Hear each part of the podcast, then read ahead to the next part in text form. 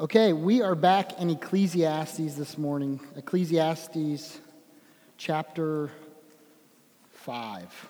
I asked a handful of people to be ready to, to read something. I didn't get to talk to all of you before the service, but that's like a little bit over halfway through the sermon, so you, don't, you can relax for a second. I'm not going to call on you for at least like 10 or 15 minutes.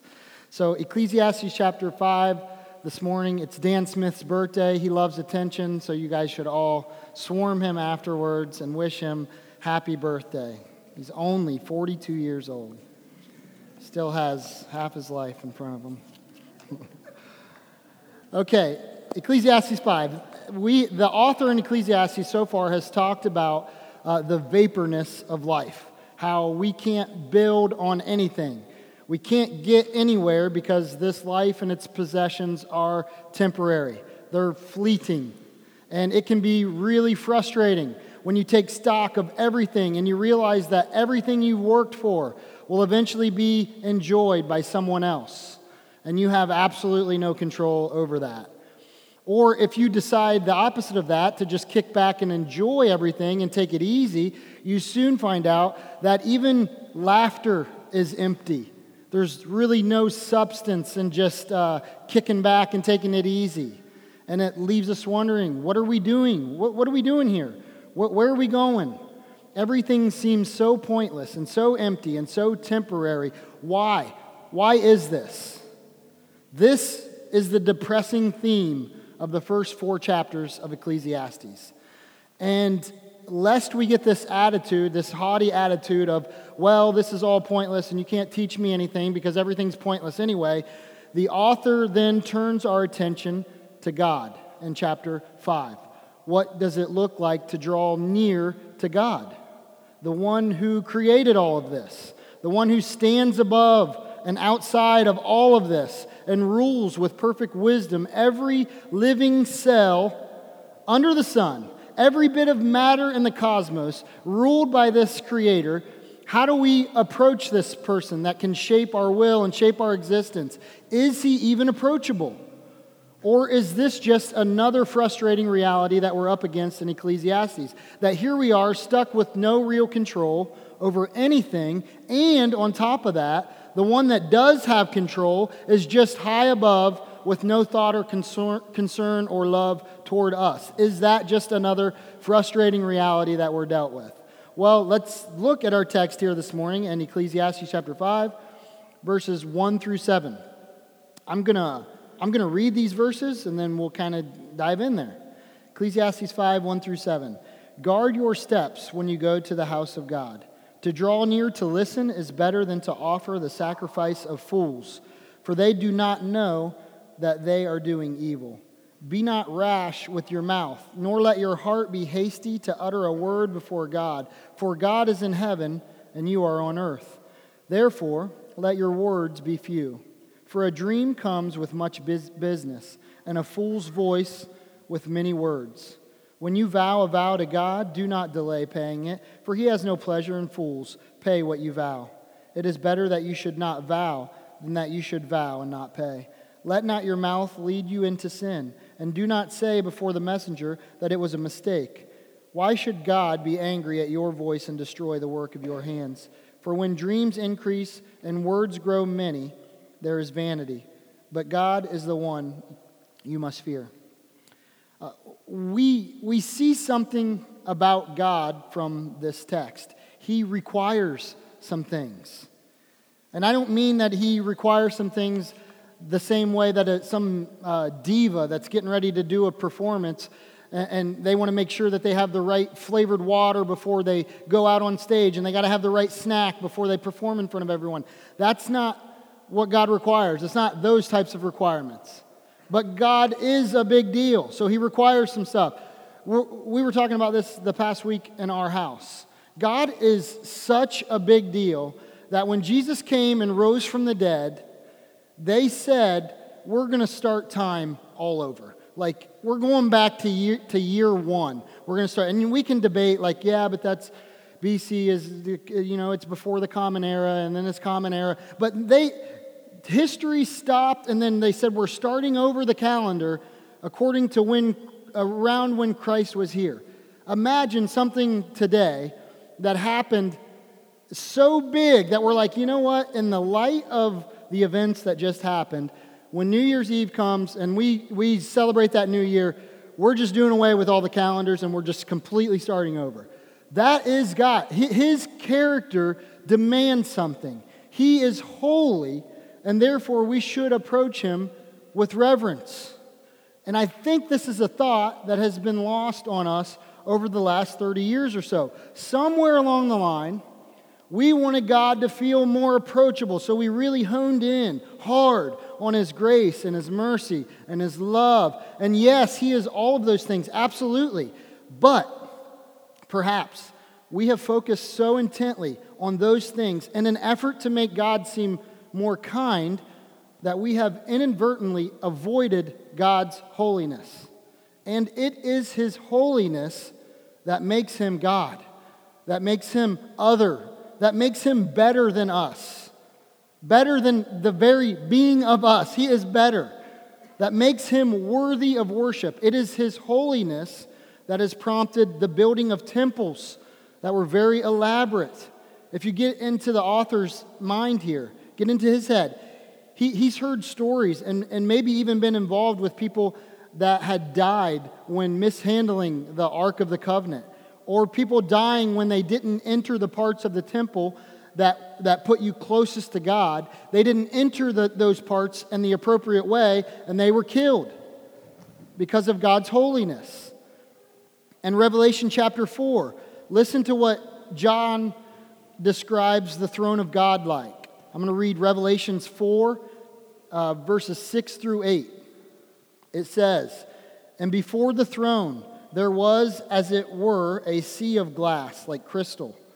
And around the throne, on each side of the throne, are four living creatures full of eyes, in front and behind. The first living creature like a lion, the second living creature like an ox, the third living creature like with the face of a man and the fourth living creature like an eagle in flight. And the four living creatures, each of them with six wings, are full of eyes all around and within, and day and night they never cease to say, Holy, holy, holy is the Lord God Almighty, who was and is and is to come. What do these creatures say of God day and night? Now, we can discuss Revelation and is this uh, is this a picture of something or is this literal? But either way, what are these creatures circling the throne of God saying about him day and night? They say, Holy, holy, holy.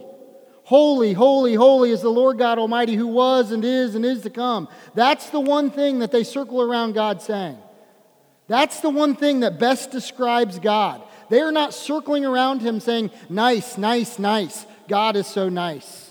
Love, love, love. God is love. It is paramount as we try to grasp who God is that we grapple with this holiness. If He is not holy, then He is not worthy of our worship. No matter how nice He is or loving He is, no matter how well He executes ju- justice, if He is not holy, He is not worthy. But if he is, if he is perfectly holy, spotless, without one blemish, without no trace of imperfection in his character, then that demands something of us. We can't be flippant about that. Uh, the author understands that as he starts in on these seven verses, that's what he understands the, the big holiness of God. And what does he lead off with in these first seven verses? The first thing he says is guard your steps. Guard your steps as you as when you go to the house of God. Now, I just mentioned how the priest in the Old Testament, they would have to do certain cleaning rituals to enter into the holy of holies in the temple of God in the Old Testament. Our author here, he knows that. He's well acquainted with being very careful when approaching God. In our terms today, people would say this was just a matter of respect. It's the same idea behind people dressing up to come to church, the same idea behind buildings and modern churches being built big and elaborate. It's the same idea behind these steeples and stained glass windows. These are reverent and respectful. It's the idea that drove people to wear suits to church. And, and they, we did this for years. We wear suits and we dress in our best to come to church. Now, look, I'm not, if you're not in a suit today, like me, I'm not in a suit. I'm not dogging that. The, personally, this is about the best that I can do. This is what I got. I don't own a lot of suits. I'm too short and I'm too fat to make, they don't make suits that fit me well, so I'm like, forget it. I'm never wearing a suit again.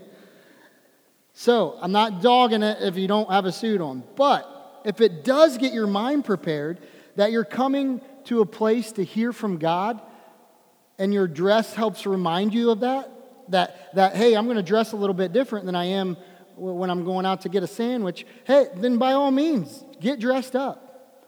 No one here is trying to tell you where or where you can go or how you go there. If you have been freed by Christ, then you are free indeed to go, move about, see things, do things. But if you are pursuing holiness, which, by the way, for the Christian is not an option, then we must guard our steps.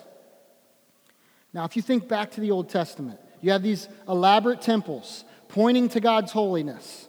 You have this temple of God. There's a thick curtain separating an area where common folks can come into the temple, and then where the priest goes into the Holy of Holies. And in the Holy of Holies, the priest would go once a year to offer an atonement for our sins, for the people, uh, an animal blood sacrifice to cover the sins of the people.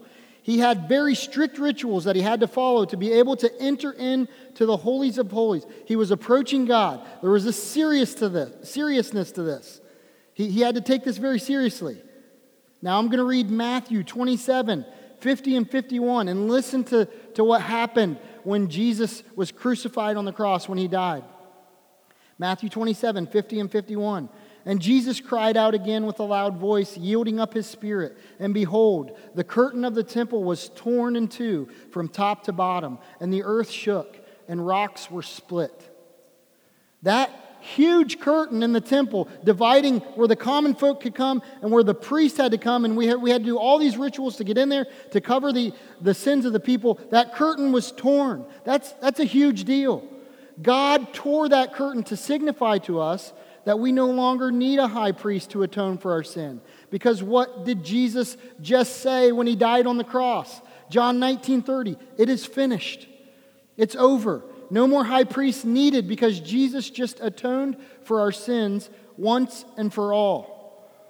And by the way, there's so much more to Jesus dying on the cross than just he died to take away my sins. That's a beautiful fact, but it's packed full of rich theology.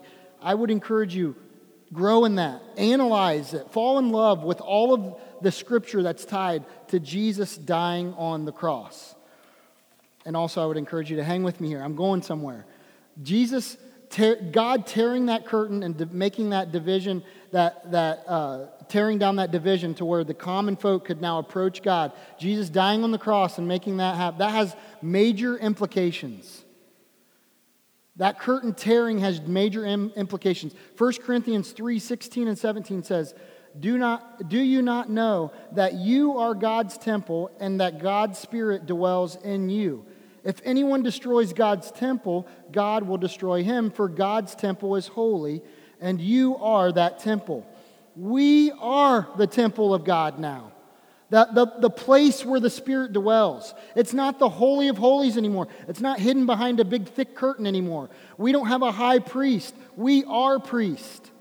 Jesus finished the atoning work so that the Old Testament priest didn't have to keep sacrificing. He is the sacrifice. How casual are we about that? This verse tells us to guard your steps when you go to the house of God. Watch yourself. Show some respect in the way that you're treating all of this. Now, I, I, honestly, I don't think that when the author wrote this text that he was talking about our bodies being temples and to watch our step and to show respect to our own bodies. I think he was pointing to show, he, he was pointing us to show reverence to God by guarding ourselves as we enter his presence. But man, can we draw some parallels here? We've gotten to a place in our society where we don't guard our steps in anything. Everything goes, there's nothing sacred. And I think we would be ignorant to think that that hasn't bled over into the way that we worship God, into the way that we treat things, into the places that we go, into the things that we see, into the way that we care for our own bodies, which are the temple of God. All of that casual, cavalier attitude toward everything has certainly played a part in us dumbing down God's holiness. And a better picture of God's holiness will give us a more worshipful heart. I don't, I don't know what God would convict you over on, on guarding your steps, but I would say don't ignore it. Whatever it is, make an effort to view God as holy just as we're told to be holy. In 1 Peter 1:15, you also be holy in all your conduct, since it is written, you shall be holy, for I am holy. We need to guard our steps. Not be so cavalier about where we're taking ourselves and what we are doing and what we're doing with the temple of God where, where, as it pertains to holiness.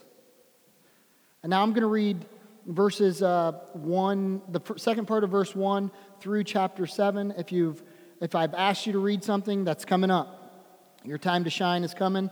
When you read, you're not going to have a microphone, so please be loud.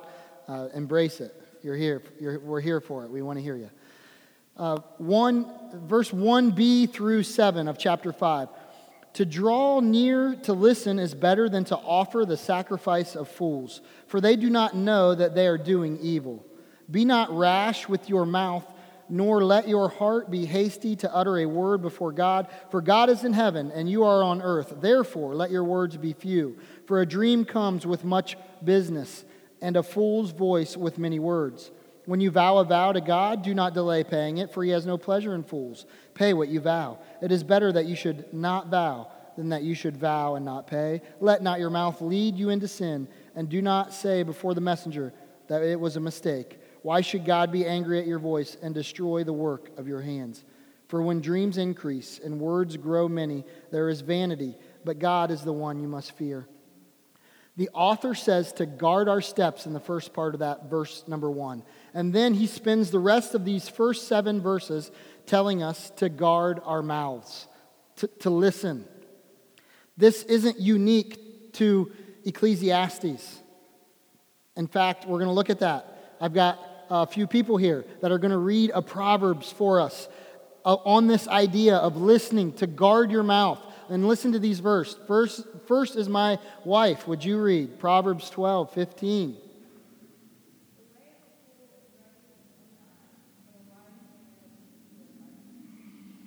Okay, Trent, Proverbs 18, 13.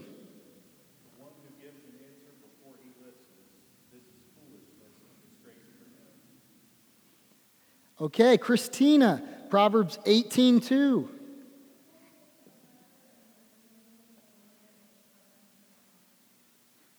Okay, Don, Proverbs 21 23.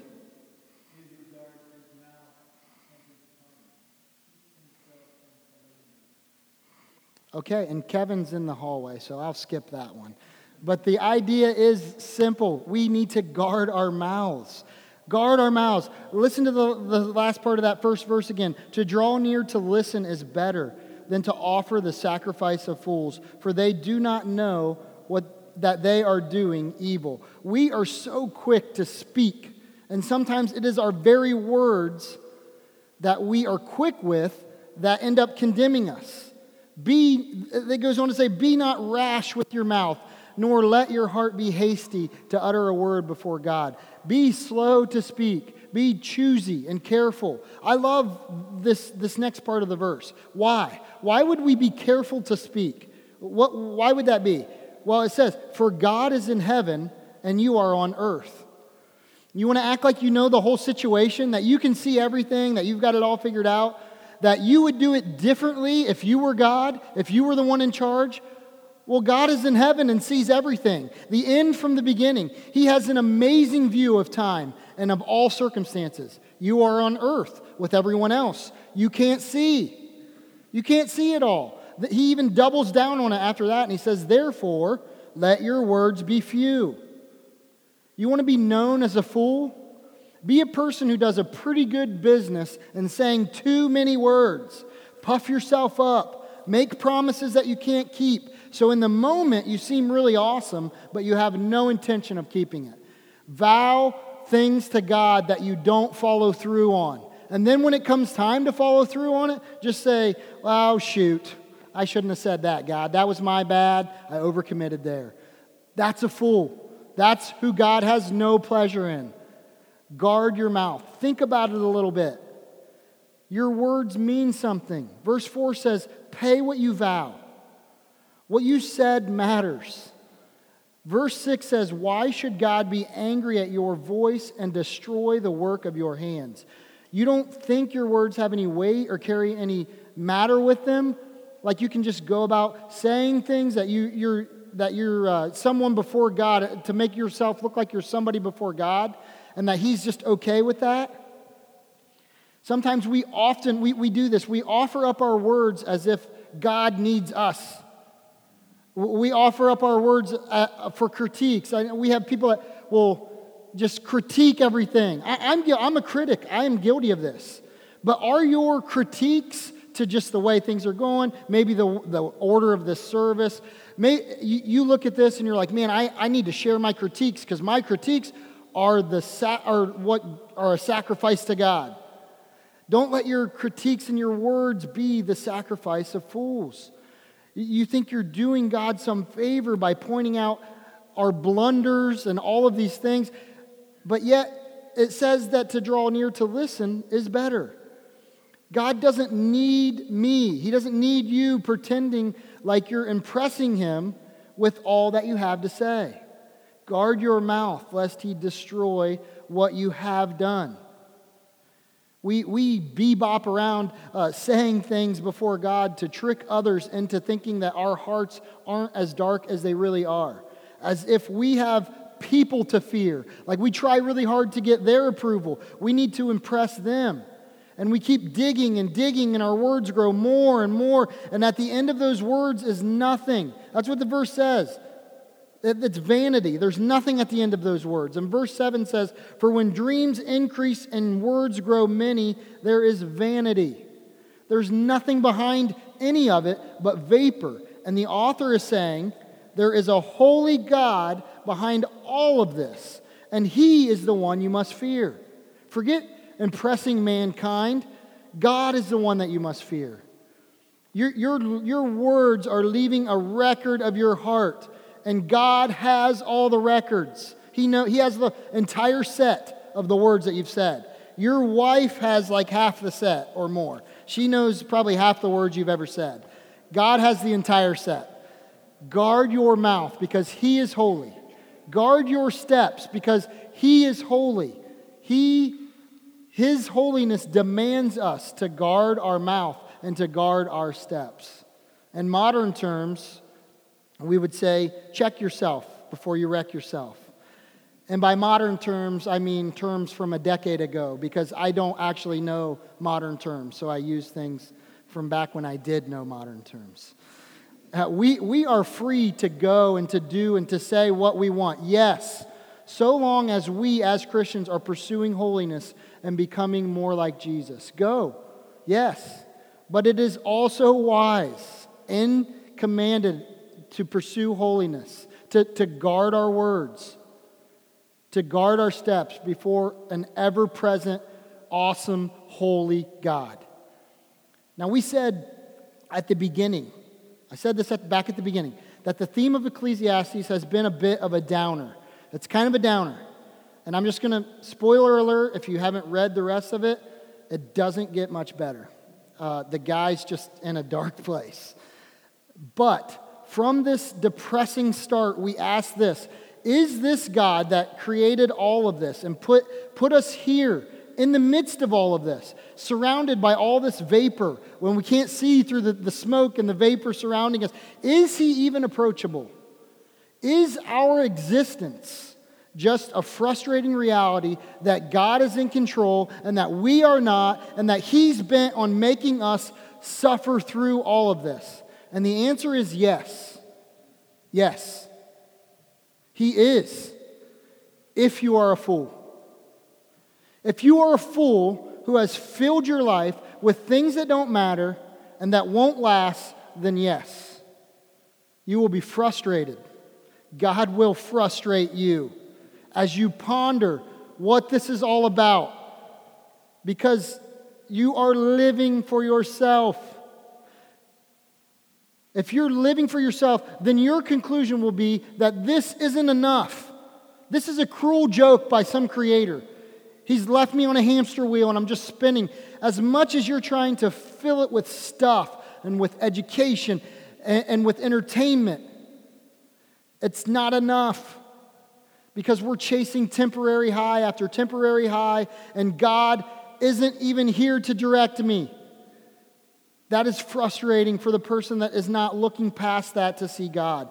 But what if, what if the frustrations and the vaporness of life, the emptiness that is found here in this life, what if that emptiness is there to point you to the source? How cruel would it be for God to allow the emptiness and the vaporness of this life to fill you, knowing that at the end of that is no satisfaction? What if it is all meant to point you to the source, to, the, to, to point you to the one that really can fulfill you?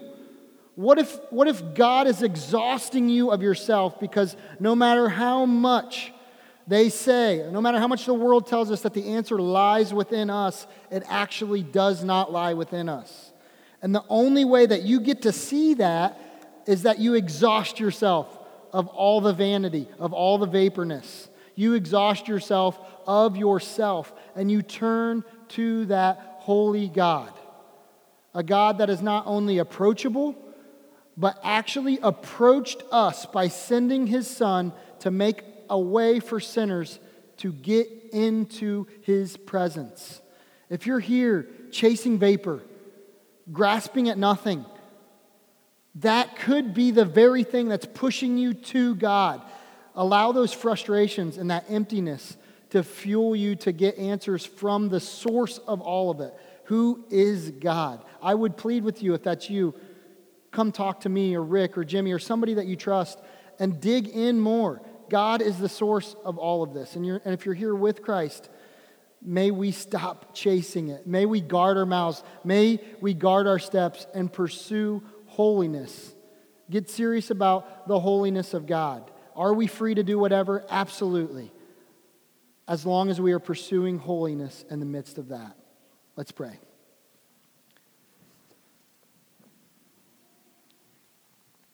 God, I thank you for being a holy God, a God that is worthy of worship. How stupid would it be if we came in here and worshiped a being that was the same as us? Thank you for knowing the end from the beginning, for being other than us, for being without blemish and without spot we praise you for that. May our hearts, though we cannot fully grasp it, just in faith, bow before you and worship you, knowing that you are good and right and just, and above all, that you are holy.